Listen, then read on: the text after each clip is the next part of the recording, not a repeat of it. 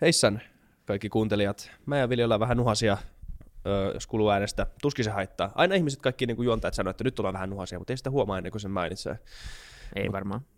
Mutta tota, tällä kertaa meillä on vieraana Osmo Soininvaara, entinen vihreiden kansanedustaja ja varmaan paljon muutakin on ollut Joo, nykyään ainakin tota, vielä vahvasti Helsingin kaupungin asioissa läsnä ja istuu Helsingin Energian hallituksessa, hallituksen puheenjohtaja muun muassa. Joo, tämmöinen niin kuin eduskunnan ikiälykkö, yksi mun tämmöisiä NS-esikuvia, ainakin tosi älyllisiä esikuvia, mitä on ennen tykkään lueskella äh, Osman blogia ja kaikkea tämmöistä. Oli tosi kiva, että hän pääsi myös FutuCastiin tämän meidän upean vieraslistan jatkeeksi. Jep. Joo, me puhuttiin kyllä aika paljon eri asioista. Meillä oli hyvä kysymysrunko, mutta sitten se vähän lähti leviämään. Mutta me puhuttiin perustulosta ja internetistä ja, ja mihin maailma on menossa, mihin kaupungit on menossa muun muassa, mitä muuta. Mm. Kaikki, just, niin somesta puhuttiin paljon niin keskustelukulttuurista ylipäätään. Ja tuosta kun sanoit tuosta keskustelulistasta, niin, niin katsojat, kertokaa meille myös, mitä te, oletteko te huomannut tätä, koska me, me tehdään aina tämmöinen niin viitteellinen aihe runko, semmoinen niin selkäranka tälle keskustelulle, mutta me ollaan vähemmän ja vähemmän nojattu siihen nyt näissä jaksoissa, ja mun mielestä se on, niin kuin, se on vaikuttanut paljon paremmalta, se on vaikuttanut luonnollisemmalta. Niin se tuntuu enemmän keskustelulta nykyään kuin haastattelulta, ja se on se, on se, se, on se tavoite niin. Niin kuin jo, joka tapauksessa aina. Ja mun mielestä me ollaan menty enemmän ja enemmän siihen suuntaan, Joo. ja samalla pysytty niin kuin aiheessa, että se ei ole semmoiseksi niin. niin lörpöttämiseksi. Ja moni on lähettänyt palautetta, kiitos siitä, ja, ja tota, saa lähettää ihan minkälaista palautetta tahansa, ja tota, me mielellään kuullaan ja vastataan. Ja, Jep. ja tota, seuratkaa meitä Twitterissä ja muissa someissa, ja Twitterissä olla aktiivisia keskustelussa ja, ja tota, ää, tilatkaa tämä ja arvostelkaa, jos ehditte ja haluatte, niin, niin tämä löytää vielä enemmän ja enemmän ihmisiä ja, ja nämä aiheet pääsee, pääsee ulos tuonne, mutta ei kai siinä sen kummempaa, niin Joo, me mennään kuuntelemaan Osmoa. Let's go.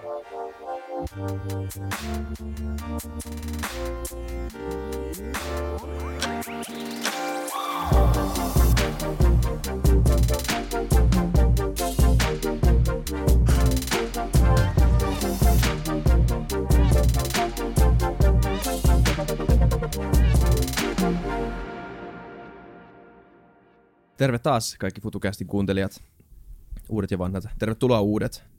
Me, se on hyvä tapa mun mielestä. Meidän pitäisi sanoa joka kerta, joka jaksossa, niin kuin tervetuloa kaikki uudet. Koska niin, varmasti... me tiedetään, mitä jaksoa on kuunnellut aikaisemmin. Niin, niin nimenomaan. Ja mä luulen, että aika moni... Mä en olisi itse asiassa miettinyt, kun tämä tulee niin kronologisesti ja niin luonnollisesti, kun me tehdään t- näitä jaksoja. Ei sitä, ei sitä edes tajua, että koko ajan on uusia ihmisiä, jotka kuuntelee näitä jaksoja. Ja se, jak- se yksi tietty jakso, jota me esimerkiksi nyt tehdään tässä tällä, tänään, niin saattaa olla joku ensimmäinen jakso. Niin, sitten olisi niinku ihan kohteliasta toivottaa tervetulleeksi. Me ollaan tämmöisen podcast-nauhoitusmaratonin keskellä, joka sekä ei näy mitenkään kuuntelijalle, mutta tämä on nyt meidän viides tällä viikolla, niin taas jos laatu on kärsinyt, niin tiedätte mistä johtuu. Mutta tota, meillä on taas kerran tosi mielenkiintoinen vieras, ää, tota, Osmo Soininvaara. Tervetuloa. Kiitos. Kiitos, että tulit. Kiitos. Tämä on, tämä on siis ollut, tämä pitäisi tehdä myös joka jakson, joka jakso ennen. Kiitos, että tulit, koska meillä on siis ollut ihan, joka vieras, joka meillä on tullut, kuuluu kategoriaan, miksi tämä tyyppi sanoi meille joo. Mutta kuitenkin, siis ihan älyttömän iso kunnia saada sut tänne podcastiin. Kiitos. Mitä tuohon nyt vastaamaan? Niin, niinpä. Mm. Öö, öö, mikä, mitä sä teet nykyään? Mikä, mitä sun päivään kuuluu? Sun blogissa mä luen sitä aina välillä ja siinä yhdessä, yhden blogikirjoituksen alussa lukee, että ei hätää, en ole hakemassa eduskuntaan. No. Eli sä, sitä sä et ainakaan tee. En, en vaikka jonkin verran tuota, oli painostusta tähänkin suuntaan, mutta ei, kyllä mä, se, se maailma on taakse jäänyt. Että hmm. Mulla on vielä vähän, muutaman kuukauden ajan niin semmoinen 20 prosentin virka Aalto-yliopistossa ja sinne mä nyt tuota, tämän kuun alusta olen havainnut, että mun työpaikkini on Espoossa. Tähän ikään asti selvisin tästä, tästä, tästä tuskasta, mutta ihan loppumetreillä pääsi käymään näin. Ja tuota, mä olen siellä, tuota, tehtäväni on auttaa, auttaa niin yliopistojen kolmannen tehtävän suorittamisessa, eli yhteydenpidossa ja vaikuttamisessa yhteiskuntaan. Ja, ja eilen esimerkiksi oli tämmöinen kahvipöytäkeskustelu siitä, että miten saamme aikaan kustannustehokasta ilmastopolitiikkaa. Okay. Ja, ja tuota, mutta muuten mä yritän kirjoittaa siellä sellaista kirjaa, jota mä olen kirjoittanut vuosikausia, siinä välissä kirjoittanut kaksi muuta, muuta kirjaa, ja jos, jossa mä yritän miettiä, että miten tämä hyvinvointivaltio pidetään yllä, kun, kun maailmassa tulee liian helppo, että kiinalaiset robotit tekee työt ja meillä on vaan korkea elintaso. Että miten, mm. että kohta yksi, miten me saadaan aikaan tästäkin ongelma. Ja, ja sitten kun siitä saadaan ongelma, niin miten se ongelma ratkaistaan. Niin, mutta eikö, eikö utopiat on niin ihan lähtökohtaisesti vähän ongelmia? Koska eikö, me puhuttiin tässä vähän ennen jaksoa, puhuttiin niin kuin dietistä ja näin, ja puhuttiin niin kuin ruokavalioista ja sattumalta vaan tämmöistä soundcheck hörinää. Mutta si, niin kuin siitä tämmöisenä niin kuin viittauksena, että liian helppo elämä lähtökohtaisesti ei se ole, ei se ole välttämättä hyvä, hyvä elämä. Se on jännä, se tuottaa ihmiselle paitsi ylipainoa niin, ja, ja di, di, diabetesta, niin – niin tuota, näyttää tuottaa masennusta. Mm. Sen, sen takia, että ei ole mitään mitä tavoitella. Mulla on yksi tuttu naapuri, sanotaan, joka, joka tuommoisena 60 teki maailman ympäristöpurjehduksen. Ja sitten kun se tuli siitä, että oli varmaan komea kokemus, ja että joo, mutta nyt ei ole mitään mitä odottaa. Mm. Et, et se oli niin kuin tässä sitten, ja että se oikeastaan niin kuin masensi tähän, tämä hieno kokemus. Niin, ja musta tuntuu, niin kuin, että, että vaikka olet kuinka menestynyt ja katsoo niin kuin, niin kuin ihmisiä, jotka on tehnyt vaikka mitä, niin, niin ei, se, ei se onnellisuus varmaan siitä suorittamisesta tuu tai siitä, että niin kuin, se, se olisi niin kuin semmoista, niin kuin mikä on päämäärä, aina kun sä saavutat jonkun päämäärän, niin sitten se on helppo asettaa vaan seuraava tai jotenkin selittää, että miksi ei ollutkaan vielä se lopullinen tai miksi ei, se ei ollutkaan niin kuin se paras. Että se on joko sitten sitä, että sä tyydyt, että sä et enää voi, niin kuin, jos sä oot siellä sä pyörittänyt maailman ympäri, niin se on se, se niin kuin, se ultimaattinen purjehdus, mm. tai sitten toinen on se, että sä vaan jatkat ja jatkat ja, ja keksit syitä, miksi sekään ei ollut niin hieno kokemus ja miten sä voit vielä parantaa. Et, et, onks, Joo, onks kyllä, kyllä, kyllä mä olen vähän sillä tavalla työnarkomaani, että kyllä mun täytyy koko ajan olla jotain tekeillä, että muodollisesti ihan mä olen eläkkeellä. Mutta se ei ole kyllä päässyt häiritsemään mun ajankäyttöä millään tavalla. Ja, ja tuota, sitten sit, sitten mä olen tuota, Mä olen Helsingissä kaupunkiympäristölautakunnassa, joka on hirvittävän iso homma ja, ja, ja päättää paljon merkittävistä asioista. Sitten mä olen Suomen toiseksi suurimman e-, energiayhtiöhallituksen puheenjohtaja, eli Helen Oyn, joka on sekin aika jännää, koska ala on isossa murroksessa ja, ja näistä kivihiiristä ja muista tässä pitäisi päästä pikkuhiljaa eroon ja, ja, ja, ja, ja tehdä se kuitenkin tavalla, joka ei lisää päästöjä, vaan vähentää niitä. Ja, ja, ja sitten kun sanoin, että mä kirjoitan tätä kirjaa ja, ja sitten yleensä mä ilmoitan, että mä ammattipuhuja. Että mä, mä kierrän pitämässä suuripalkkaisia luentoja ympäri, ympäri maata erilaisista aiheista. Ja välillä täytyy kieltäytyä ja sanoa, että ihan kaikkien alojen asiantuntija en ole, että on semmoisia kieltä, josta en osaa puhua. Kyllä. Meillä on ammattipuhuja ja nyt sä päätit tulla kuitenkin tämmöiseen podcastiin sitten. Joo, mä, joo, kyllä. Oikeastaan mä olen niin ammatti, menee enemmän vielä ammattikirjoittaja, mutta joo. Puhuminen on kivaa. Puhuminen on kivaa ja, ja helppoa, että, tota, että ja, ja, ja hirveän intensiivistä, että siinä, siinä oppii itsekin jotakin. Mm. Joo, yksikseen ajatellut on vähän, se on myös aliarvostettua, mutta myös yliarvostettua. It, it, jos, jos, jos Aina on oikein silloin. Nimenomaan. Joo, ei kun Nimenomaan. silloin kun mä jäin, jäin eläkkeelle ja ajattelin, että mä jatkan kirjoittamista ja luennointia ja teen työtä kotona, mutta sitten mä tajusin, että hetkinen, multa saattaa ajatukset loppua aika nopeasti. Et, et, et sen, sen takia on pakko päästä johonkin, johonkin työyhteisöön, jossa on älykkäitä ihmisiä, joiden kanssa keskustella. Jep. Siitä puheen ollen, mitä mieltä sä oot ö, päivän, se on aika ylimalkainen kysymys, mutta päivän keskustelukulttuurista, johon on suuresti vaikuttanut niin sosiaalinen media viime aikoina. Mihin suuntaan se on menossa, koska paljon on puhuttu siitä tässä podcastissakin siitä, että miten, minkä, se idealistinen utopia, minkä, minkä, ö, minkä internet voisi tarjota tämmöisen deliberatiivisen demokratian ö, yhdeksi työkaluksi, on aika iso tai aika hieno, aika iso potentiaali, mutta mitä sä, mitä sä näet tämän varsinaisen ilmentymän? Tuota, yksi luopuva kansanedustaja sanoi, että on, on, on siirrytty niin parhaan argumentin periaatteesta parhaan mielikuvan periaatteeseen. Mm. Ja se on ollut kyllä merkittävä syy siihen, että en pyöri eduskuntaan. Se, ei ole niin kuin, se maailma ei ole enää mua varten, että mä, mä en osaa niin kuin elää mielikuvien muodostamisella. Olen omaan blogiini ja se, siellä käyttävän keskustelun varsin tyytyväinen. Siellä on sielläkin jotakin hörhöjä – mutta mä en ole joutunut sulkemaan juuri ketään pois sieltä. Mutta sitten kun mä linkitän sitä blogia, niin Facebook-sivulle, niin sitä Facebook-sivua mä en vitsi käydä katsomassa, koska se on mm. ihan aivan muuta. Ja, ja moni on kysynyt, että miten sä pidät sen noin korkeatasoisena. Mä en oikein tiedä, mistä se johtuu. Että, et, et, kun ei se mun Facebook-sivu, niin pysyy yhtään sen korkeatasoisempana. Eikö se osoita niin suoraan demokratian ongelman? Aika lähtökohtaisesti. Tai ainakin sen varjopuolen, sanotaan näin.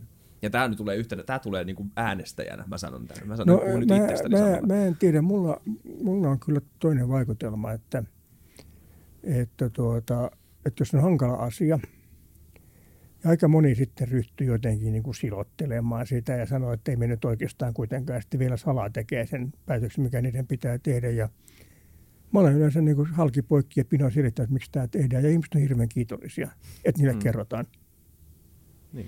Niin. Niin, siis se on varmaan totta, että, niinku, että ne, ne, ne tuntemukset ja ne, ne ajatukset on kuitenkin tuolla jossain. Mm. Nythän ne vaan tulee esiin. Ja ehkä, ehkä, ehkä yhteiskunnat ei ole vielä ollut tottuneita siihen. Ei ole tajunnut, että he tämmöisiä, on olemassa oikeasti muita ihmisiä muiden, muilla mielipiteillä. Jotkut niistä mielipiteistä on aika aika karseita, ja jotkut ei osaa ilmaista niitä mielipiteitä. Ja se mm. ehkä korostuu aikaisempaa niin kuin selkeämmin, just kun se mm. on se Facebookin postauskenttä, ja tuntuu, että koko maailma puhuu siellä, kun siellä on ehkä kolme neljä ihmistä, jotka väittelee keskenään. Joo, en, en, ennen kuin oli kirja-aikaa, niin jos mä olisin uskonut, että eduskuntaan tulevat kirjeet on näyte kansasta, niin mä olisin hakenut turvapaikka-oikeutta Sveitsistä, mutta, mutta tuota, kyllä se ymmärsi, että tämä on äärimmäisen harhainen näyte.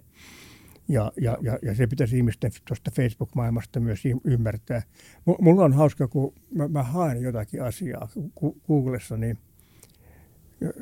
melkein aina saan oman blogini. Että täällä se on sillä, että mä tämä on hienoa, että onpas mun blogini arvostettu, kun mä tajusin, että minä saan sen, mutta ei kukaan muu saa sitä. Ja, ja tämähän tässä Facebook-maailmassa ja sosiaalisessa mediassa on se, että nämä algoritmit on jopa vaarallisia, kun ne te, tu, tu, tuottaa sulle vaan samanmielistä kuulijakuntaa.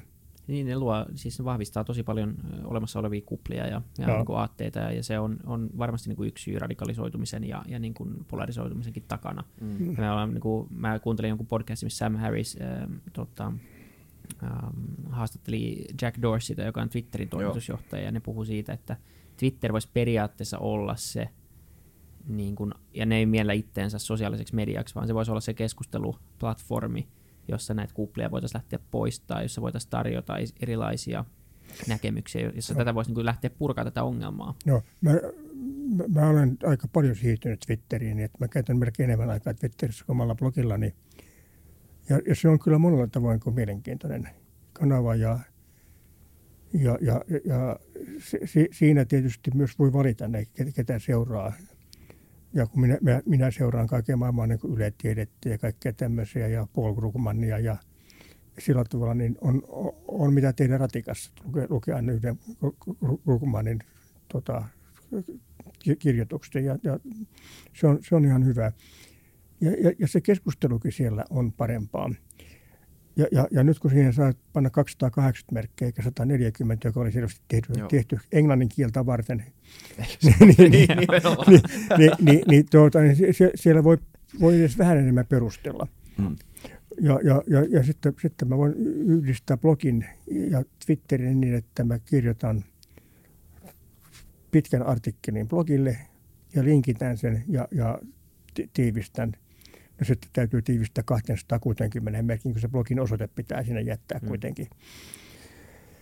Mutta, tuota, se, mutta Facebookista keskustelukanavana en pidä. Joo.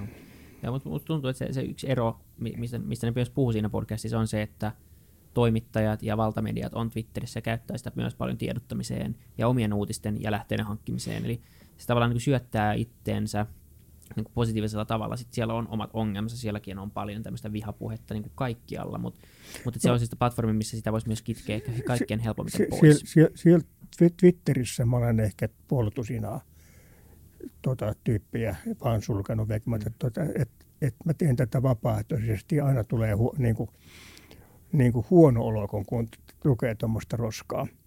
Ja, ja tuota, mutta et, et, mut ei niitäkään paljon. Ja, ja tuota, Mut, mutta, mutta totta kai siinähän valikoi sen, ketä seuraa. Mut, mutta se on mulla niin kuin aivan loistava tiedotuskanava. Mulla on 60 000 seuraajaa niin, ja, ja, ja, ja niissä melkein kaikki lehdet seuraa sitä, että jos mä haluan jonkun asian julki, niin sen kun kirjoitan Twitteriä, sinne se on. Ei tarvitse käyttää STTtä.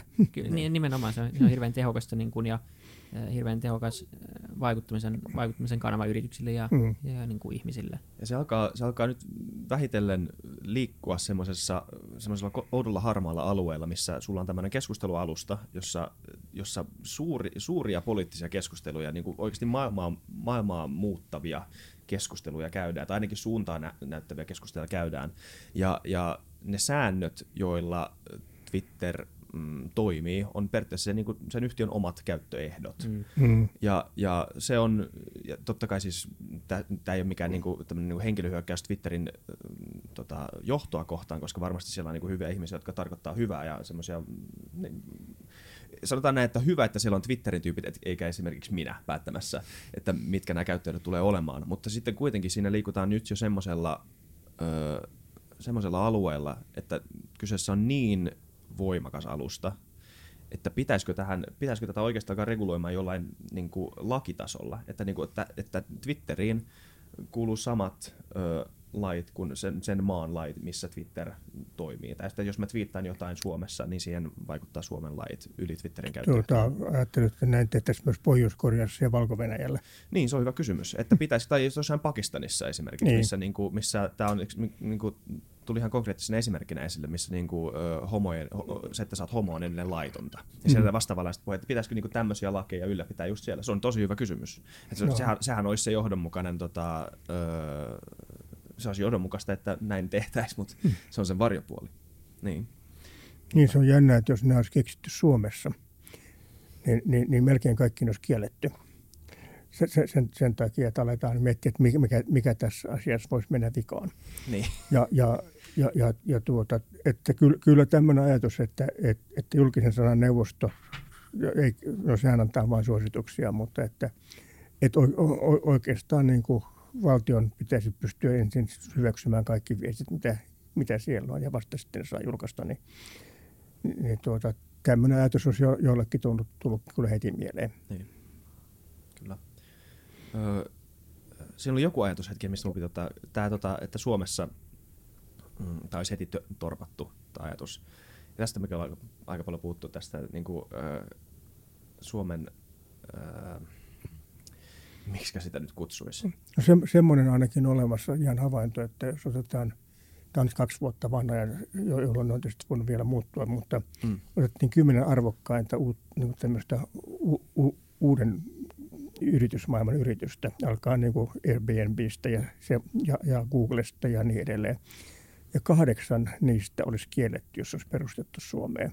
Alkaen Googlesta, koska sen algoritmit ei ole, siis ei, ei ole sallittuja, tai ei, eivät olisi sallittuja, jos, eli ne on pakko sallia, koska ei me nyt voida valko kanssa kaksistaan kieltää sitä, mutta, mutta, tuota, mutta, mutta että, ja Airbnb on kielletty heti onko meillä ylipäänsä liian tämmöinen niin kuin, niin, miksi se kutsu, onko se kansallismieli vai onko me varovaisia, mitä me pelätään, miksi me kielletään näitä asioita? Se on jännä, että ehkä se johtuu siitä, että tämmöisiä mun ikäisiä alkaa olla enemmän kuin teidän ikäisiä, mutta että, että semmoinen yleisvarovaisuus, että me vaan mietimme pessimistisesti, mikä tässä voisi mennä vikaan. Ja kun, vaikka mä oikein keksisi, mikä voisi mennä vikaan, niin että varmuuden vuoksi tämä kannattaa kuitenkin kieltää, koska siinä kuitenkin joku voi mennä vikaan, mitä me emme tule ajatelleeksi. Että kunhan tämmöistä henkeä ja tämmöistä niin kuin tulevaisuuden pelkoa on hirveästi. Ja semmoinen, semmoisen niin kuin oudonlaisen suomalaisen semmoisen meritokratian var, varjopuoli, että epäonnistuminen on suuri, suuri, suuri häpeä. Että epäonnistuminen ei jotenkin, jos miettii esim Tämä on varmaan asia, mikä tapahtuu jokaisessa maassa toki.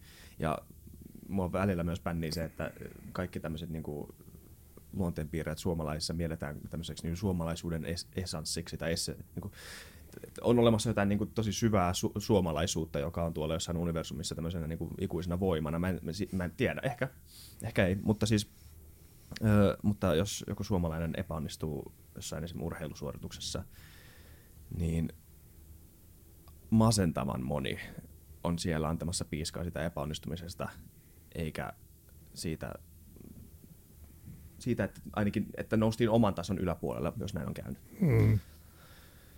Niin. Me, meillä on tietysti tämä vaikeus siitä, kun syystä, josta voin vain arvailla, niin, niin suomalaiset oli urheilussa aivan niin kuin satakertaisesti kokoaan suurempi maa. Käsittämättömän hyviä, joo.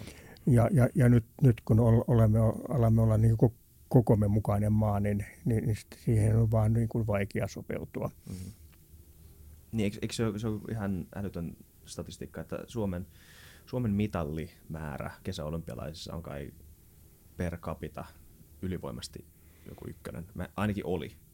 On se varmaan vieläkin sen, sen takia, että kestää kyllä erityisesti kun ne maat, jotka sitä tavoittelee nyt, niin on paljon meitä isompia. Niin. Niin tuota, kyllä ne täytyy monta mitalia saada, että ne, et, tuota, jos Yhdysvallat aikos, aikos päästä samaan, niin pitäisi saada seuraava se, viides se olympialasta kaikki mitalit, niin, eikä ne pääsisi silti. joku kuulanheiton pronssi vie Suomen kymmenen vuotta eteenpäin kuitenkin, siis mm. puhutaan matikalla.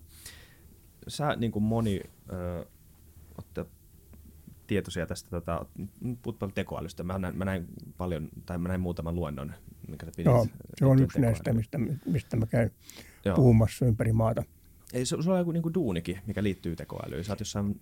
Mä, mä, mä olin siis sen, tota, kun valtio asetti tämmöisen tekoälytyöryhmän, jota Pekka Alapietilä johtaa. Okay. Ja Pekka Alapietilä kutsui mut sitten johtamaan tämmöistä jaostoa, joka pohti tekoälyn yhteiskunnallisia vaikutuksia. Ja, ja tuota, en tiedä, oliko, oliko minusta mitään hyötyä tälle, tälle työ, työryhmälle, mutta minä opin paljon. Okei. Okay. on, on ehkä vähän tyhmä kysymys kysyä, että mikä sun mielipide on tekoälystä, koska ei kellään ole vain yhtä mielipidettä tekoälystä. Se on iso aihe. Mutta mikä sun... Niin kuin... Tämä Alapietilän vertaus, tämä ei ole varmaan hänen keksimässä, mutta hän käyttää sitä paljon ja minä käytän myös, että tekoäly on uusi sähkö.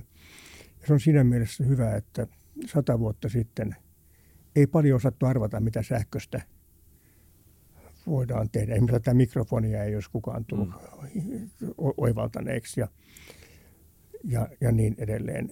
Tämä 140 vuotta sitten. Ja, ja samalla tavalla teko, tekoäly varmaan tulee kaikkialle vähän niin kuin joka juttuun. Ja, ja tuota, mutta me emme yhtään tiedä millä tavalla. Mä, jos ei ole kovin asiantunteva yleisö, niin mä pyydän niitä kysymään, että kuinka moni on ollut tekemissä tekoälyn kanssa. Ja noin puolet on ollut tekemisessä ja toinen puoli siis vastaa väärin. Koska jokainen on käyttänyt Google-hakua tai Facebookia tai tai mit, mitä tahansa näitä tällaisia, tai, tai lukenut Hesarin uutisia, että josta jostakin syystä aina on tyrkyttää hänelle niitä uutisia, mistä hän on kiinnostunut. Mm. Mm. Niin, ja vaikka meidän niin kuin suurin, suurimmalla osalla on jonkinlainen älypuhelin niin kuin Suomessa, niin, niin sekin on tekoälyä ihan niin kuin kauttaaltaan. On olemassa semmoinen, semmoinen tota, teoria, sen Teslerin teoria, joka, joka menee about silleen, että tota, kaikki, kaikki tota, tekoäly on kaikki se, mitä ei ole niin kuin tavallaan keksitty. Et heti kun keksitään niin kuin joku tekoälysovellus, niin se ei ole enää tekoälyä. Se siirtyy vaan, jolloin niin kuin tämä tekoälyn tuleminen siirtyy ikuisesti ja me ei, niin kuin, me ei no. myönnetä sitä itsellemme, että se on jo täällä, koska se mielletään joksikin kokeva isommaksi ja isommaksi ja vaikeammaksi tämmöiseksi tuota, tietoiseksi robotiksi tai jotain. O, o, o, osittain noinkin, mutta, mutta kyllähän sitten on olemassa tällaisia it, itse oppivia ohjelmia hmm. ja, ja, ja, ja ne pysyy itse oppivina, niin kuin, että se, se, se pysyy tavallaan tekoälynä joka tapauksessa sen määritelmän mukaan, mikä tekoälystä nyt on. Mutta se on totta, että tekoälyn avulla voidaan, se voi niin kuin ensin parantaa ja parantaa ja parantaa sitä, ja sitten löydään se kiinni, että tämä on nyt hyvä. Ja, ja, ja sitten sit tietysti, niin kuin, onko se sitten enää tekoälyä, niin mm. sitten, sitten, sitten tuota emme tiedä. Kävi Risto Siilasmaa, tota, se jakso on varmasti julkaistu siinä vaiheessa, kun tämä, tämä jakso tulee ulos. Ja tota, puhuttiin hänen kanssaan myös tekoälystä ja hän on sitä paljon ajanut yritysjohtajille ja käynyt myös siitä paljon puhumassa ja ollut aktiivisessa Joo, ja jopa, jopa väitti itse tuota ohjelmoineensa. Kyllä, joo. Ja tuota, hän, äh, hän, me puhuttiin hänen kanssaan, että millä tasolla se tavallaan niin teknisesti tällä hetkellä on. Ja hän, hän on sitä mieltä, että se on tavallaan niin kuin se koneoppiminen on tällä hetkellä niin kuin se selkein, selkein osa tätä tekoälyä. Ja se on vielä aika niin kuin simppeli algoritmi itsessään, eli se, sillä ei ole vielä ymmärrystä, vaan sille syötetään dataa, ja se tarvitsee sitä dataa ja jonkinlaisia sääntöjä, jotta se oppisi ja, ja kehittyisi. Ja me puhuttiin tästä niin kuin Elon Muskin ja Ray Kurzweilin teorioista, että tekoäly herää tietoiseksi ja ties mitä sitten tekee maailmalle, ja, ja se tapahtuisi niin kuin aika, aika kohta, niin ainakin Risto oli tosi skeptinen niin tätä puolta vastaan. Puhuitteko te tässä niin tekoälyryhmässä sitten niin kuin myös, mitä haittapuolia tästä voisi olla? Me, me, me ei me, me katsottiin noin 15 vuotta eteenpäin, Joo. että me näitä erilaisia singulariteetteja ja muuta sellaisia, niin ei, ei jätetty näitä sitten murehtimaan. Tuota, te, tekoälyohjelma nimenomaan oppimana algoritmina hakkaa nyt ihmisen Go-pelissä, mikä piti olla tietokoneella mahdotonta. Ja, mutta aika hyvä havainto joltakin oli se, että, että se peli ei kyllä tiennyt pelaavansa. Mm. et, et, että se on kuitenkin vain matemaattinen algoritmi. Mm. Toki sille, sille voi ohjelmoida tällaisia tietoisuudelta näyttäviä asioita, kuten esimerkiksi, se yrittää pysyä hengissä. Ja, mutta mutta tuota, ei, se, ei se silti tiedä olevansa. Niin, siinä sitten päästäänkin siihen mielenkiintoiseen kysymykseen, että jos kaikki nämä niin kuin, ulkoiset komponentit voidaan ohjelmoida siihen, öö, mutta niinku, mitä tämmöistä niin kuin, tietoisuutta sinänsä ei ole, mutta se kuitenkin läpäisee jonkun, jonkunnäköisen Turing-testin, niin mikä se ero on? Niin, mikä se ero oikeasti on, ja kun me ei tiedetä itsekään, mitä tietoisuus tarkoittaa, ja mm-hmm. Onko, se, onko meidän kaikkien kolmen tietoisuus samanlainen vai ei. Se, niin kuin... niin. Ja onko sillä siinä vaiheessa mitään merkitystä? Niin, no jos, jos, jos me mietimme, että kuinka pelottava tämmöinen tavallaan niin kuin irtipäässyt tekoäly voisi olla, niin sille, että onko se tietoinen vai ei, vai tekeekö se tiedostamatta ikäviä asioita, niin se, se ei oikeastaan kiinnosta mua. Sillähän ei ole niin, väliä, eikö niin? Mä oon sanonut samaa aika pitkään, että, että se, se on täysin väärä keskustelu silleen, että niin. se tietoisuus, että, että on myös sellainen esimerkki tämmöisestä äh, hiusnauhatehtaasta, äh, hiusnauha on väärä, mutta siis tämmöinen hairpin factory englanniksi, ja se, sillä on tekoäly, joka johtaa sitä tehdasta, tai se on automatisoitu tehdas, ja sillä annetaan vaan tehtäväksi, että heidät maksimoi tuotanto. Ja jos ei saa mitään niin kuin parametreja tai sääntöjä, niin se tuotanto maksimoidaan niin äärimmäisen yksinvieti esimerkki, mutta se maksimoi sen sitten niin kuin ihmisten kustannuksella, orjuttaa ihmiset tai tappaa tai käyttää niitä materiaaleina. Ei se tiedä, että se tekee sitä, se vaan mä, tietää, että se tuottaa mä, niitä juttuja. Mä, mä, mä luin tai itse asiassa kuuntelin kirjan, jonka nimeä nyt en muista, mutta siinä se oli tämmöinen te- tekoälykurusta kertova kirja ja, ja, ja, ja tämä oli antanut tekoälyassistentilleen niin kuin tehtäväksi maksimoida julkisuus hänen pitämälleen luennolle, jolla, jolla hän halusi varoittaa ihmiskuntaa niin kuin koneiden hirmuvallasta. Ja tekoälyt ja katsojia tuli satoja miljoonia. Ja se tehtiin sillä tavalla, että tämä ihminen salamurhattiin sen esityksen puolivälissä. Nimenomaan. Joo. Ja se vaan pääsi tavoitteeseen se tekoäly. Joo, se... se meni just niin kuin oli käsketty. Näet semmoisen riskinä, tai näet että se tapahtuu tällä hetkellä, että tätä teknologiaa kehittää vähän tämän teknologian ehdoilla. Että se, tämä oli puheenaihe, mitä puhuttiin Charlie Salonos Pasterakin kanssa, kun se oli täällä, ja se herätti tämän kysymyksen, että meillä on tämmöinen suuri teknologinen buumi, ja, tai siis ihan ilmiselvästi on, hän on klise jopa mainita siitä, mutta, siis, mutta että kehittyykö tämä teknologia väärillä ehdoilla? Pitäisikö sen olla, ollaanko me yhtään ehditty pysähtymään, tai onko se, onko se nopeus niin iso, onko se, onko se voima niin iso, että, että tämmöinen niin kuin, tämmöinen niin kuin suunnitelmataloudellinen harkinta on, on mahdoton pysäyttää tai ohjaamaan sitä? Tuota, mä, mä en osaa nähdä sillä tavalla, että tehtäisiin tätä niin kuin nimenomaan teknologian ehdolla. Mä, tietysti kun mä olen enemmän taloustieteilijä koulutukselta, niin, niin mm. mä ajattelen, että, että ohjaako tätä toimintaa oikeat insentiivit. Okay, niin. ja, ja tuota, mut, mut, mut, mutta tietysti silloin tavalla, kun teknologian ehdolla toteutuu toimiminen, niin tämä Nokian suuri nousu ja sitten su, suuri pudotus, niin sehän, nehän teki silloin, kun Apple meni niiden ohitse oikein nopeasti hurjasta, niin kyllä se Nokian puhelin oli paljon parempi. Siis se oli aivan, siis kaikilta siltä ominaisuuksiltaan oli parempi. Mutta, mutta sen softa ei ollut käyttäjäystävällistä, koska se oli tehty insinöörien eikä, eikä psykologien ehdolla. Mm. Niin, se, se on se ikuinen ongelma tosi monessa niin tuotekehityksessä tai, tai niin kuin ihan kun kehitellään fyysisiäkin paikkoja, niin siellä tehdään aika paljon niin arkkitehtien tai insinöörien toimesta ja sitten unohdetaan, että on vaikka palvelumuotoilijoita tai markkinointi-ihmisiä tai UI-designereita tai mitä tahansa ja se on ehkä nyt alettu ymmärtää pikkuhiljaa, mutta, mutta tota, siinä, siinä tavalla se, se ero syntyi ja niin ihmiset haluaa helppoutta kuitenkin loppupeleissä. Mm. Niin haluuko? Niin se on se, että haluuko. En, mä, mä, mä, en ole ihan varma. Se, on, se on jännä tuota, mä olen käyttänyt siis tietokoneita vuodesta 1971 alkaen. Ja, ja, ja, ja silloin alussa ne piti kaikki ohjelmoida itse. Ja, ja, ja, ja, ja sit, sit, sit, sitten kun piti tallettaa tietoa, niin piti itse keksiä, mihin, mihin tie, niin kun kansioon se talletetaan. Ja mä inhoan näitä, jotka päättää sen mun puolesta, koska sekä mä löydä sieltä mitään. Tai se, sen, sen logiikka on mun mielestä niin kuin väärä. Niin.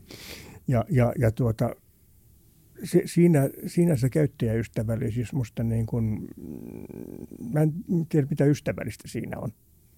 Niin, että päätökset tehdään heti. Joo, joo ja, ja, ja, ja, ja sitten sit, kun mä en tiedä millään logiikalla se on tallettanut, mä en löydä sieltä sitä. Mm.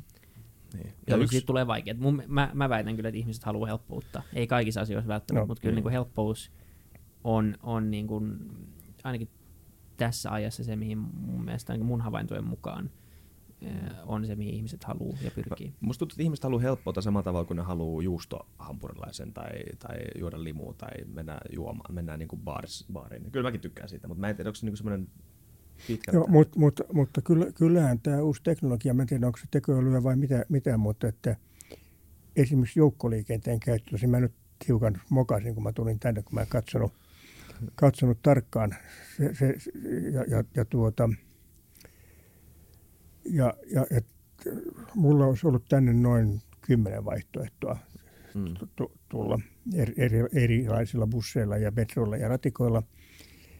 Ja, ja, tuota, ja, ja se, että, että no mulla kännykällä niin kun helposti saatavissa, että miten, miten tuonne pääsee, niin kyllä se helpottaa joukkoliikenteen käyttöä aivan valtavasti. Joo, ja, ja, ja, ja samoin niin kuin tuota, vielä 15 vuotta sitten, jos halusit alkaa ajaa taksia Helsingissä, niin piti käydä taksitesti, jossa sun piti tietää, että missä on reiherinku ja, ja, ja, ja, ja muita, muita sellaisia, joita oli siis mm. tässä kaupungissa on aika monta sen kokoista kujaa. Ja nyt ei tarvitse. Eikä tarvitse edes tietää, mitä sinne ajetaan, niin. koska, koska se navigaattori tietää, miten ajetaan noin yleensä ja miten näin ruuhka-aikana ajetaan sinne ja niin edelleen. Onhan, onhan tämä tehnyt maailmasta helpompaa. Ja, ja kun, kun pelätään, että tekoäly johtaa samaan kuin, kuin, kuin automaatio tähän asti, että se poistaa kaikki helpot duunit ja sitten jälleen vaan vaikeita duunia, ja, jotka vaatii enempää koulutusta ja vaikka koulutusta on nostettu, niin sitä ei nostettu tarpeeksi. Ja sitten, sitten hyvin koulutetusta on pulaa ja vähän koulutetusta ei ole, niin niille ei oikein tehdä töitä. Ja nyt on pelätty, että tekoäly johtaisi tähän samaan, mutta siinä voi käydä toisinkin päin. Voi käydä niin kuin sillä taksin kuljettajan tehtävähän on tullut aivan naurettava helpoksi itse asiassa. Ja, ja, ja, ja, ja, ja sitten myös terveydenhuollossa voidaan ajatella, että et, et, et, tota, siitä on vähän riita, että kumpi on parempi tekee diagnoosia, ihminen vai lääkäri, mutta ihminen plus lääkäri on selvästi molempiin näiden ylivoimainen, tämmöinen kentauri. Mutta entäs ihminen ja sairaanhoitaja? Haha siinähän voi yhtäkkiä niin kuin ihmistä, se, se voi toimia niin tavallaan niin kuin tukielynä ja, ja mm. upgradeata kaikkien osaamisen.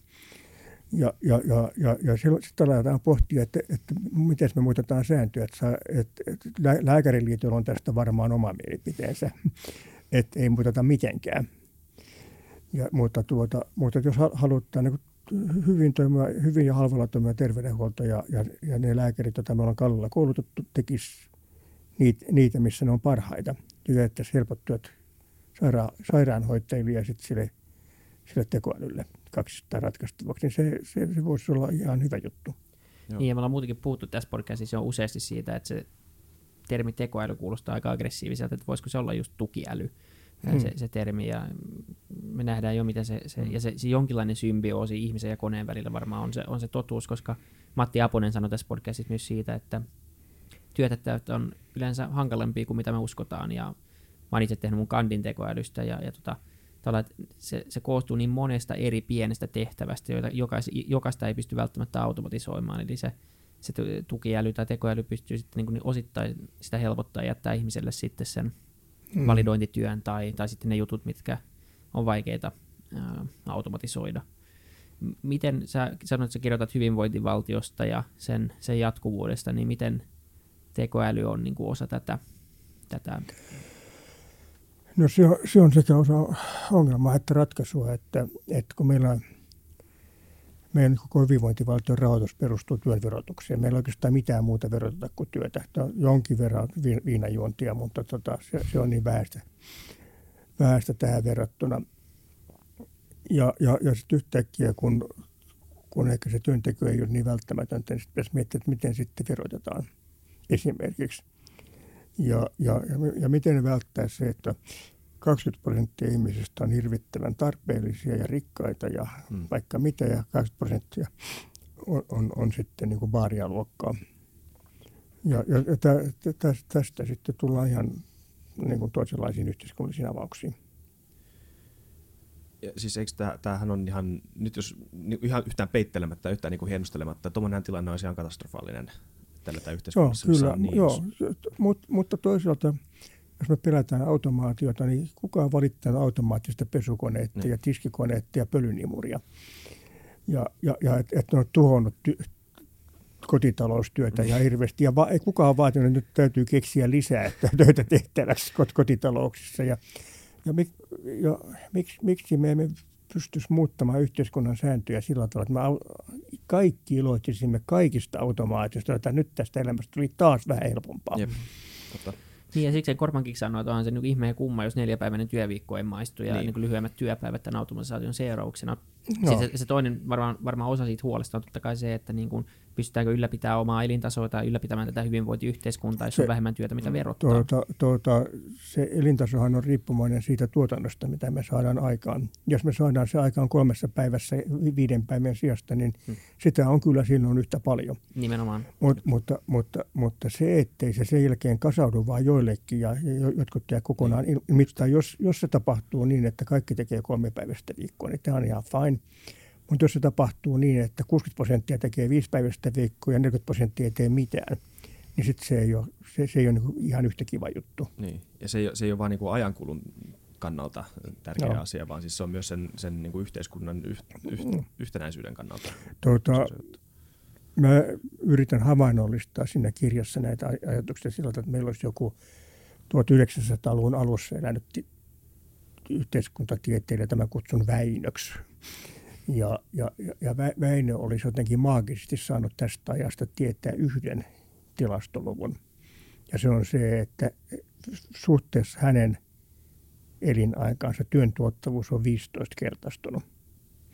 Eli kolmessa tunnissa syntyy 45 tunnin työt.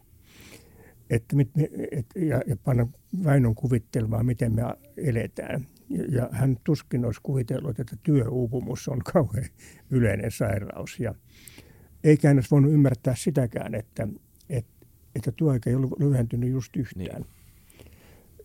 Ei sitä ymmärtänyt Lordi Keyneskään, joka 30-luvulla kirjoitti tämmöisen. Se, hän ennusti tämän tuottavuuden kasvun. Se oli ottanut viivottimen ja logaritmiasteikon ja, ja, ja, ja, ja, ja, ja ja ennusti, että, että vuonna 2030 niin ihmiset tekisivät 15 tuntia viikossa töitä. Ja no, hän tietysti ei osannut ennustaa televisiota eikä, eikä tuota, oikein niin kuin, eikä mikrotietokoneita eikä pelikonsoreita eikä, eikä mitään, mutta tuota,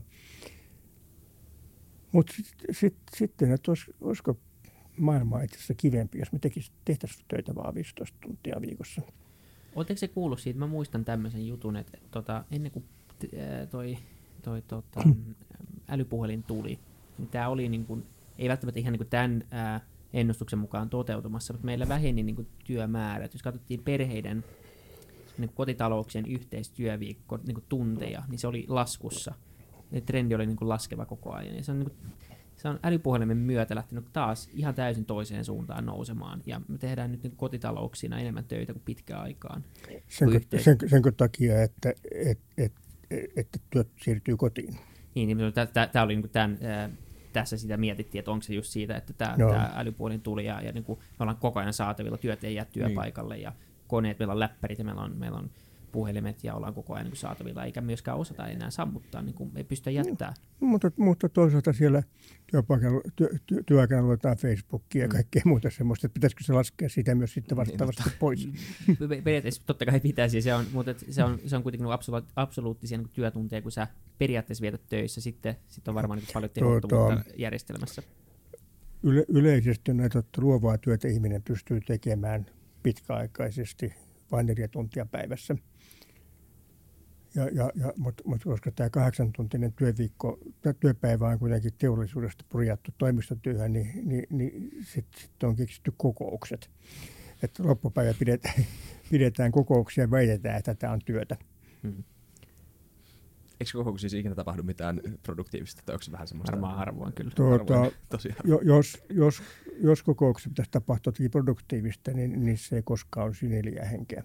Niin, tot, mm. no totta. Se on, se on ihan totta. Ja minkälaisessa osassa perustulo on, on tässä sun mietteissä? No kyllä, kyllä, kyllä se on, mutta tämmöisenä ei, ei niin, niin kuin, että tammikuun ensimmäisenä päivänä vuonna 2021 siirrytään perustuloon, mm. vaan, vaan sellaisena, että, että kun mä pelkään tätä ihmisten jakautumista tuottaviin ja vähemmän tuottaviin, niin, ja ja, ja nyt, nythän tämmöinen niin työväenliikkeen vastaus on sitten minimipalkka ja niin edelleen, mutta sen jälkeen se jakautuu töissä olevia ja niihin, jotka ei ole töissä. Mm-hmm. Ja, ja, ja, tuota, ja minusta niin realistista hyväksyä se, että joidenkin ihmisten niin kuin rahassa laskettu marginaalituottavuus on niin pieni, että sillä palkalla ei tule toimeen – ja, ja, ja sen takia pitäisi hyväksyä että se, että, että tämmöinen perustulo toimii täydentävänä tulonsiirtona. Ne, jotka tämmöistä vastustaa ja sanoo, että kyllä palkalla pitää tulla toimeen, niin ne hyväksyy kyllä palkkatuen. Että jos, jos, jos se raha, jos, jos, jos, jos, tuota, jos hän on valtio ja minä palkkaan sinut, niin mä, ei käy niin, että minä maksan sinulle pientä palkkaa ja valtio maksaa sinulle loput, vaan, va, vaan tuota, valtio maksaa mulle puolet sun palkasta, sitten mä maksan sen koko palkan sulle. Ja, ja, ja, ja tässä, tässä on mun kannalta niin se hyvä puoli, että silloin sä et pysty vaihtamaan työpaikkaa. Sä oot täysin sidottu muu. Mä voin kohdella sua kuinka huonosti tahansa, mutta, mutta jos tämä olisi tämmöinen täydentävä tulonsiirto ja sitten mä olisin sulla pottumainen työnantajansa kohtaan, niin se voisi hakeutua muualle ja viedä sen hänen maksamansa valtion työn mukana. Mutta et, et, mutta täh, täh, tähän, et, että me yhdistetään sosiaaliturva ja tulonsiirrot ja palkkatulot, niin se, se on aivan välttämätöntä. Okay. Miten sitten on hirveän paljon eri mielipiteitä siitä, miten se niin rahoitetaan ja pystytäänkö sitä rahoittaa ja, ja muuta vastaavaa. Miten sä katsot sitä? Se, se on tuota, jännä ihan, ihan tämä perinteinen perustulo, jota vihreät aikana olisi 560, vähän nykyään 600 euroa, niin se se, sen rahoittamisessa ei ole mitään ongelmaa. Se on ihan tuota eduskunnan tietohallinto tämmöisellä mikrosimulointiohjelmalla laskenut sen, sen, sen takia, että se on helpompi ymmärtää sillä tavalla, että maksetaan negatiivista tuleveroa vain niille, joilla, joilla on vähän ansiota, koska ne saa nytkin jotakin. Niin, eli se verrataan pois niiltä, jotka, joiden joo, palkkatulo niin ylittää tietyn tason. Ja, ja, ja, ja se, muodollisesti siinä kulkee rahaa enemmän edes takaisin ja silloin joku voi sanoa, että verot on kasvanut, mutta marginaalivero, se mitä, mitä siitä sun viimeisestä eurosta menee, niin se ei kasva. Joka jollakin kasvaa ja toisilla vähenee, että se tulee, tulee kaikille yhtä suuri, ja joka, joka jo sinänsä tekee maailmasta helpomman ja yksinkertaisemman. Ei tarvitse miettiä, että teekö mä tämän työn joulukuussa vai tammikuussa, koska se on ihan sama, kummassa teet sen. Niin, ja se on opiskelijoille no. hyvä asia ja, ja pätkätyöläisille joo, ja tälle kulttuurille. Joo, opiskelijat kuvittelee, että ne saa sekä täyden perustulon että ilmaisen opetuksen, mutta tuota, siinä voi olla joku second opinion, koska opiskelijat on vaikka ne on tietysti tästä asiasta ihan eri mieltä, mutta suomalaiset opiskelijat on aika hyvässä asemassa. Ja siitä mä oon samaa mieltä. Opiskelijan pitää sanoa. Saa lynkata, mutta mä oon Joo. täysin samaa mieltä. Kyllä. Joo, ei, se, ei, ei siinä muuten. Voitaisiin ajatella, että okei, opiskelut on ilmaisia ja, ja sitten vastaavasti niin kuin koulutettujen palkat on jotenkin kohtuullisia. Mutta sitten sit, kun on tämä kansainvälinen ympäristö, jossa, jossa verrataan sitten omaa palkkaa niin kuin amerikkalaisten tai englantilaisten palkkoihin, josta pitää maksaa kymmen, niin kuin sa- sadan tuhannen e- e- euron luku, lukukausimaksut takaisin. Ni- niin sitten ensin haluaa täältä ilmaisen opetuksia ja sitten saa haluaa sen englantilaisen palkkatason, niin sori, tämä, ei, tätä, tämä, tämä malli ei oikein käy. Kuuluuko tämäkin niihin, että et jos, jos, on, jos on jo jotain, niin siihen tottuu liian nopeasti ja sitten ei, ei näe sitä perspektiiviä?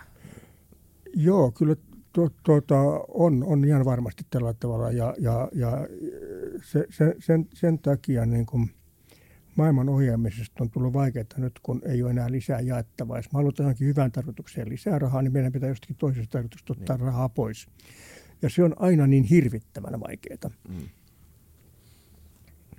Niin tu- tuntuu ainakin siltä etenkin nykyään. Politiikan teko on vähän muuttunut semmoiseksi, että jos, jos puhuttiin tästä keskustelukulttuuristakin vähän, ja tuntuu vähän siltä, että jopa niinku retorisesti se, että myötäilee tai yrittää ymmärtää julkisesti tässä niinku politiikan öö, öö, tai niinku tässä politiikan niinku showssa, tässä julkisessa showssa, jokainen sekunti, mitä sä et käydä, käytä tämän vastustajan tota, mm, tämmöisen niinku alasrepimiseen on pois siitä, että sä puolustat sun omaa joukkuetta. Että on tämmöinen niinku, yritetään niinku haalia näitä resursseja itselleen epätoivoisesti, mm-hmm. eikä, nä, eikä, nähdä, eikä ole tämmöistä niinku yhtenäistä visiota siitä, että mihin suuntaan kaikkien meidän pitäisi mennä. Ja onko se merkki jostain syvemmästä, mikä kuplii tuolla? Onko se, onko se, niinku, onko se tämmöistä niinku pe- pelkoa tästä muutoksesta, mikä tulee tapahtumaan? Koska me eletään aika epävarmoja aikoja. Vaikka mä oon tosi optimistinen ainakin itse, mutta mitä mä tiedän mistään. No, Jos, jos nyt unohdetaan tuo ilmastonmuutos, niin, Niin, se. niin, niin tuota, mu- muutenhan kaikki asiat on tällä hetkellä paremmin kuin ollut koskaan Niin. ennen. Että on vähemmän köyhyyttä ja, ja, ja tuota, vähemmän väkivaltaa. Tätä, tätähän ei kukaan usko, että väkivallan määrä on vähentynyt. Kaikki kuvittelee, että se on jo koko ajan vaan lisääntyy. Ja koko ajan vähenee nimenomaan. Joo, joo ja, ja, ja, ja, ja, ja, ja vo, jos, jos jo- joku raiskaus on sellainen asia, että siinä voi sanoa, että sen, sen, siinä voi olla tilaston sitä virhettä, mutta mu, mu- murhat yleensä on niin kuin, niin, niin ne, ne, ne, lasketaan aika, yksi, aika tarkasti, että montako ihmistä on murhattu Suomessa. Ja, ja, ja, ja, ja näin, että maailmanlaajuinen köyhyyshän on, siis, mut jos sanoo, että se on vähentynyt, niin sitten sit, sit sanotaan heti, että et, etkö sä nyt välitä niistä köyhistä ollenkaan. Että se ikään kuin mä sanon, että joku on vähentynyt, niin se tarkoittaa että melkein sama kuin, että et, et se on nyt hyvin. Niin. Se on ihan eri asia. Niin ei se ole lähelläkään sitä niin kuin tasoa, missä sen pitäisi olla, Ei, mutta kyllä ei, saa joo. sanoa, että se on paremmin kuin 50 vuotta sitten. Joo, minä uskalsin, uskalsin sanoa, että, että, että kun tässä tuli sellainen tieto, että tuloerot on revenneet Suomessa, että ei nyt oikein mikään tilasto osoita sitä. Niin hirveä hyökkäys siitä, että, että kyllä, kyllä sun pitäisi niin kuin ymmärtää, että köyhyys on ikävä asia. Ja, niin sä varmaan ymmärrätkin. Joo, joo kyllä, joo, mutta, mutta tuota, että jos, jos, jos, jos nämä, köyhät, nämä köyhät tuskin olisi sitä mieltä, että olisi kiva, kun päästäisiin vuoteen 2000 takaisin, Mm. koska, koska sil- silloin niiden tilanne kyllä oli huonompi. Onko tämä nimenomaan sitten mielikuvapolitiikkaa, että vaikka tuossa niinku, t- tähän siinähän on selkeä argumentti, että köyhyys on laskenut, sehän on fakta, mutta se, niinku se, se, se, mikä sen argumentin efekti siihen mielikuvaan on se, että se antaa sen vaikutelman sinä hetkenä, kun sen lauseen sanoo, että hei katso, tätä, katso näitä köyhyystilastoja, niin ihan kun, sitä, ihan kun se olisi niinku yritys rappeuttaa tätä kuvaa siitä, että köyhyys Joo. merkitsee, että köyhyys on tärkeä asia. Eikö siis Joo. tärkeä To- asia? to- Siitä tuota- tuli lips. Tuo Joo. ei ollut freudilainen. Tuota, tuota, tuota, yleisestikin ihmiset ei ymmärrä tasoa ja derivaattaa niin toisistaan. Samahan koskee tätä, tätä keskustelua me, me, metsien polttamisesta. Ja, ja tuota, et, et, et kun bi- bi- biosfäärissä olevasta hiilestä yksi neljäsosa on ilmakehässä ja kolme neljäsosaa on kasveissa. Ja nyt jos me ajatellaan pelkkää nielua, yritämme maksimoida nielun, niin kannattaisi puolet siitä biomassasta polttaa sinne ilmakehään niin silloin sitä ikään kuin olisi helpompi saada sitä takaisin. Mm. Mut, mut, mutta silloin sitä myös on siellä enemmän. niin. Niinpä. Öö, mulla on käyty läpi aika monta näistä aiheista, mitä mä oon kirjoittanut tähän. Öö, puhutaan vähän vielä Tämä on yksi niistä jutuista, mitä mä en ole yhtään vielä lukenut perustuen tähän jaksoon, tai siis tämän valmistautuakseni tähän jaksoon, mutta yksi niistä kirjoista, mitä sä oot kirjoittanut, on Helsingin tulevaisuudesta. Eikö ole? Tai jonkunnäköinen raportti? It, itse asiassa en, mutta, mutta mä, olen, mä, olen, mä, olen, mä olen kirjoittanut... Et ollut valmistautunut. Mä, mä, mä, mä, olen, mä olen kirjoittanut Akavalle raportin asuntopolitiikasta. Okei. Okay. Onko se, se on tämä 400 000 uutta? Ai juu, juu, sori, mutta mut, mut, mut, se, se oli tämmöinen kokoamatta. Me, meitä oli, okay. meitä oli, meitä oli neljä, neljä kirjoittajaa siinä. Okay. Ja, ja se sat, ei mitenkään tekemistä vaalien kanssa, mutta ilmestyi puoli vuotta e-, ennen vuoden, öö, niin kuin, hetkinen, siis 2000 jotakin, 2000, milloin meillä kunnallisvaalit to, toisessa, kerralla, toisessa kerralla. Joo. Niin, niin, 2001. Ei. 12. 12, joo. Joo. joo. ennen vuonna 2012 kunnallisvaaleja. Joo. Ja, ja tuota, kyllä, mutta, mutta että yksi niistä asioista, mistä mä käyn puhumassa, kun maallikko Sanna ja on kaupungistaminen ja, ja, ja myös että miten, miten tehdä kilpailukykyisiä ja kivoja kaupunkia. Mä tuota, viime vuosituhannen puolella kirjoitin Suomen kuvalainen kolumnin, jossa, jossa luki, luki, että mukavat kaupungit menestyvät ja totesin, että nyt, nyt, nyt ei enää kilpailla siitä, että en, ennen kaupunki syntyi sinne, missä oli rautatie ja koski. Mm. Et sinne, mut, mut, mutta nyt, nyt, nyt, nyt kaupungit, menestyvät kaupungit syntyy sinne, missä on kiva asua. Niin. Ja, ja jos saa jotakin seksististä sanoa, niin missä yrittäjän puoliso haluaa asua. Niin. Ja nimenomaan ei sinne, missä on koski, koska kosket alkaa tulvimaan kohta. Eli nimenomaan ei sinne, missä on vettä. No, no kyllä se vesikin toistaiseksi vielä, tuo meren, meren ranta alkaa olla vaarallinen tässä suhteessa. Mm. Mutta, tota, mutta että se jännä, että, että, että vaikka, vaikka, vaikka kepulaiset kuinka väittää, että ihmiset pakotetaan asumaan Helsinkiin – ja, ja, ja nyt syytetään, että kun me kaavoitetaan asuntoja nyt tähän kantakaupunkiin, että pakotatte ihmisiä kantakaupunkiin, mutta ketään pakotetaan, että, että ihmisiä tulee ovista ja ikkunoista ja, ja, ja kun sanottiin, niin pitää työn perässä muuttaa. No kenenkään tarvitse muuttaa työn perässä kallioon. Se voi ihan yhtä hyvin muuttaa työn perässä vuosaareen. Niin voi. Ja, ja sitten sit se maksaa niin kuin 2500 euroa enemmän siitä asunnosta kalliossa niin kyllähän se pikkusen viittaa siihen, että niin kuin haluaisi asua siellä kalliossa. Eikä, eikä, eikä erityisesti, että kukaan olisi pakottanut sitä muuttaa Vuosaaresta kallioon. Niin. Ja, ja, ja tuota, nyt, nyt vain on sillä tavalla, että nimenomaan luova luokka, koulutetut ihmiset erittäin meillään asukaupungeissa. Ja tämä on aivan yleismaailmainen ilmiö. Ja nimenomaan kaupunkien keskustoissa. No miksi nyt keskustoissa enemmän kuin aikaisemmin? Sen takia, että siellä, siellä ei enää ole tappavaa. En, ennen siis keskustoissa ilma oli tappavan myrkyllistä ja elinnejen odote kaupunkien keskustoissa oli monta vuotta alempi kuin muualla. Ja nyt se on päinvastoin. Mi- milloin näin oli? Ja oliko näin ihan niin kuin Helsingissäkin? Siis tu- tuota, 60-luvun alussa oli jo. Silloin, silloin täällä oli talokohtainen koksilämmitys ja, ja, ja, tuota, siis, ja, ja sitten roskanpolttouunit, jotka olevat erittäin huonosti. Okay. ja, ja, tuota, ja, ja siis ilma oli, ja, ja, ja, ja sit, sitten bensiinissä oli lyijyä, niin. eikä mitään katalysaattoria. Ilma kaupungin keskustassa oli todella myrkyllistä. Ja, ja, ja onhan se nyt sang, tuota, Pekingistä edelleen. Mutta, ja, ja, ja sitten sit tuli kaukolämpö ja, ja, ja tuota roskanpolttouunit ymmärrettiin kieltää ja, ja, ja niin edelleen. Joo, ihan hyvä idea varmaan se, että ei Joo. polteta ruskea takapihalla. Joo, mutta, mutta, tuota, mutta tämän takia kaupungin keskustasta saattaa yleensä tulla mielenkiintoinen, tai niin kuin, että ihmiset haluaa asua siellä. Niin. Mutta mut sitten sit kaikki tapahtuminen on täällä.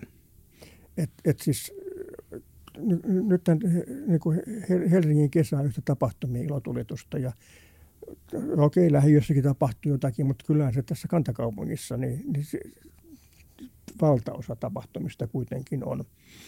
Et, et jos, jos, jos tulee niin töistä kotiin ja avaa telkkarin, huomaa, että telkkarista tulee tänäänkin huonoa ohjelmaa, niin sen kun avaa Facebookia ja katsoo, että missä, niin. mi, mi, mitä tänään voisi tehdä, niin, niin, niin 200 metrin säteeltä löytää jotakin mielenkiintoista.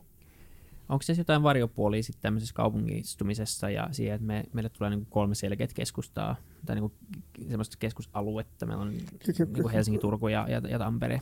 Tuota, mä olen tästä ennusteesta eri mieltä. Mun mielestä Jyväskylä ja Oulu pärjää myös. Hmm. Mutta tuota, on. On se, tuota, se tapahtuu liian nopeasti ja, ja erityisesti minusta suuri riski että, että tästä jäljelle vain Helsinki. Ja ja, ja sitten me ollaan näiden kepulaisten aluepolitiikkojen kanssa aivan eri mieltä, mitä tälle ongelmalle pitäisi tehdä, koska ne, niiden mielestä sitten pitää niin tukea nurmesta. Mutta mut eihän se auta sitä Jyväskylää pärjäämään Helsinkiä vastaan ollenkaan.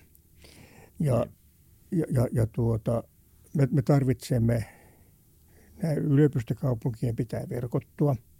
Ja verkottaminen ta, tar, tarkoittaa junaa – että vaikka liikenneministeriö on sitä mieltä, että suuri osa ihmistä kulkee autolla, niin ei, ei luova luokka kulje autolla. Hänen, siis läppäriä ei voi käyttää autoa ajaessa.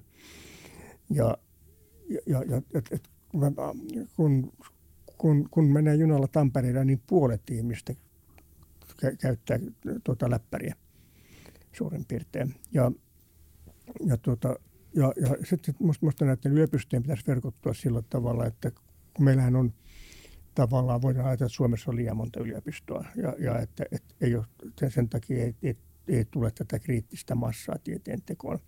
Ja, ja, ja koska me ei voida tehdä sellaista aluepoliittista murhaa, että lopetetaan vaikka Oulun yliopisto, niin sitähän ei siis jäljelle mitään sitä, puhumattakaan Jyväskylästä ei todellakaan jää siellä mitään ilman Jyväskylän yliopistoa. Mutta, mutta, mutta silloin tämä, tämä monta pientä yliopistoa pitää ratkaista niin, että ne oikeastaan muodostaa yhden ison yliopiston, joka on vain monella paikkakunnalla. Okei. Okay.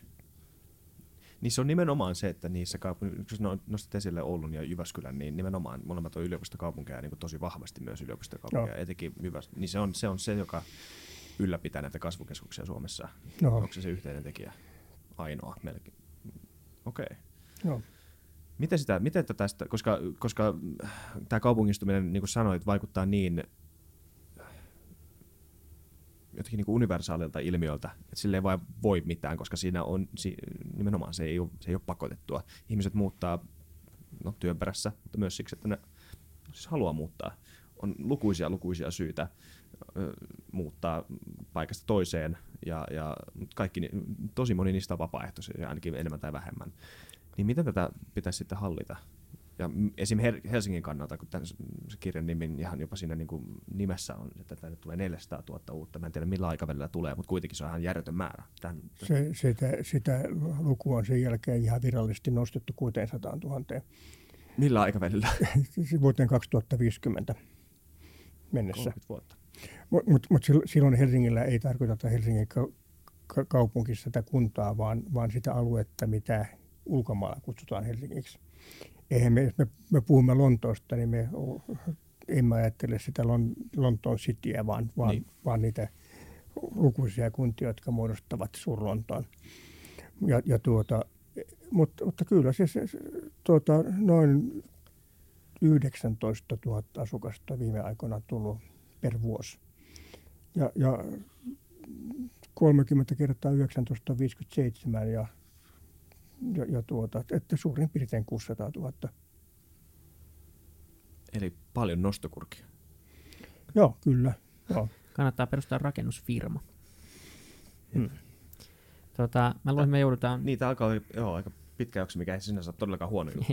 Mä luulen, me joudutaan kysyä viimeinen kysymys niin. tässä vaiheessa. Ja tota, se on sama kaikille. Se poistetaan aina näin. Pahoittelut kuuntelijat, jos kuuntelette paljon. Mutta tota, yksi iso, sun yksi iso unelma Suomelle, Suomen niin kuin tulevaisuudelle ja miksi? Tuo on sillä tavalla hankalaa, että jos joku, kysyy, että mikä on elämässä tärkeintä, niin syöminen on tärkeintä silloin, jos sulla ei ole ruokaa ja hengittäminen on taas tärkeintä silloin, jos olet veden alla. Mm. Että et, et, et, et, ei mulla ole yhtä isoa une. Sen ei tarvitse siis olla se ainut, vaan Joo. semmoinen asia, joka olisi hyvä, että tapahtuu joka tapauksessa.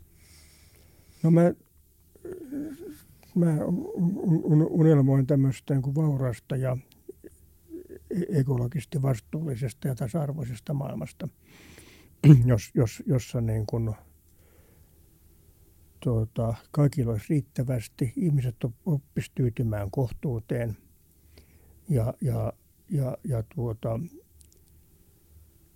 ja, ja, ja että me kansakuntana opittaisiin kohtelemaan tätä maapalloa jotenkin inhimillisesti. Se on hyvä. Se on hyvä unelma. Hyvä. Mm. Kiitos tosi paljon, kun pääsit vieraaksi. Kiitos. kiitos. kiitos.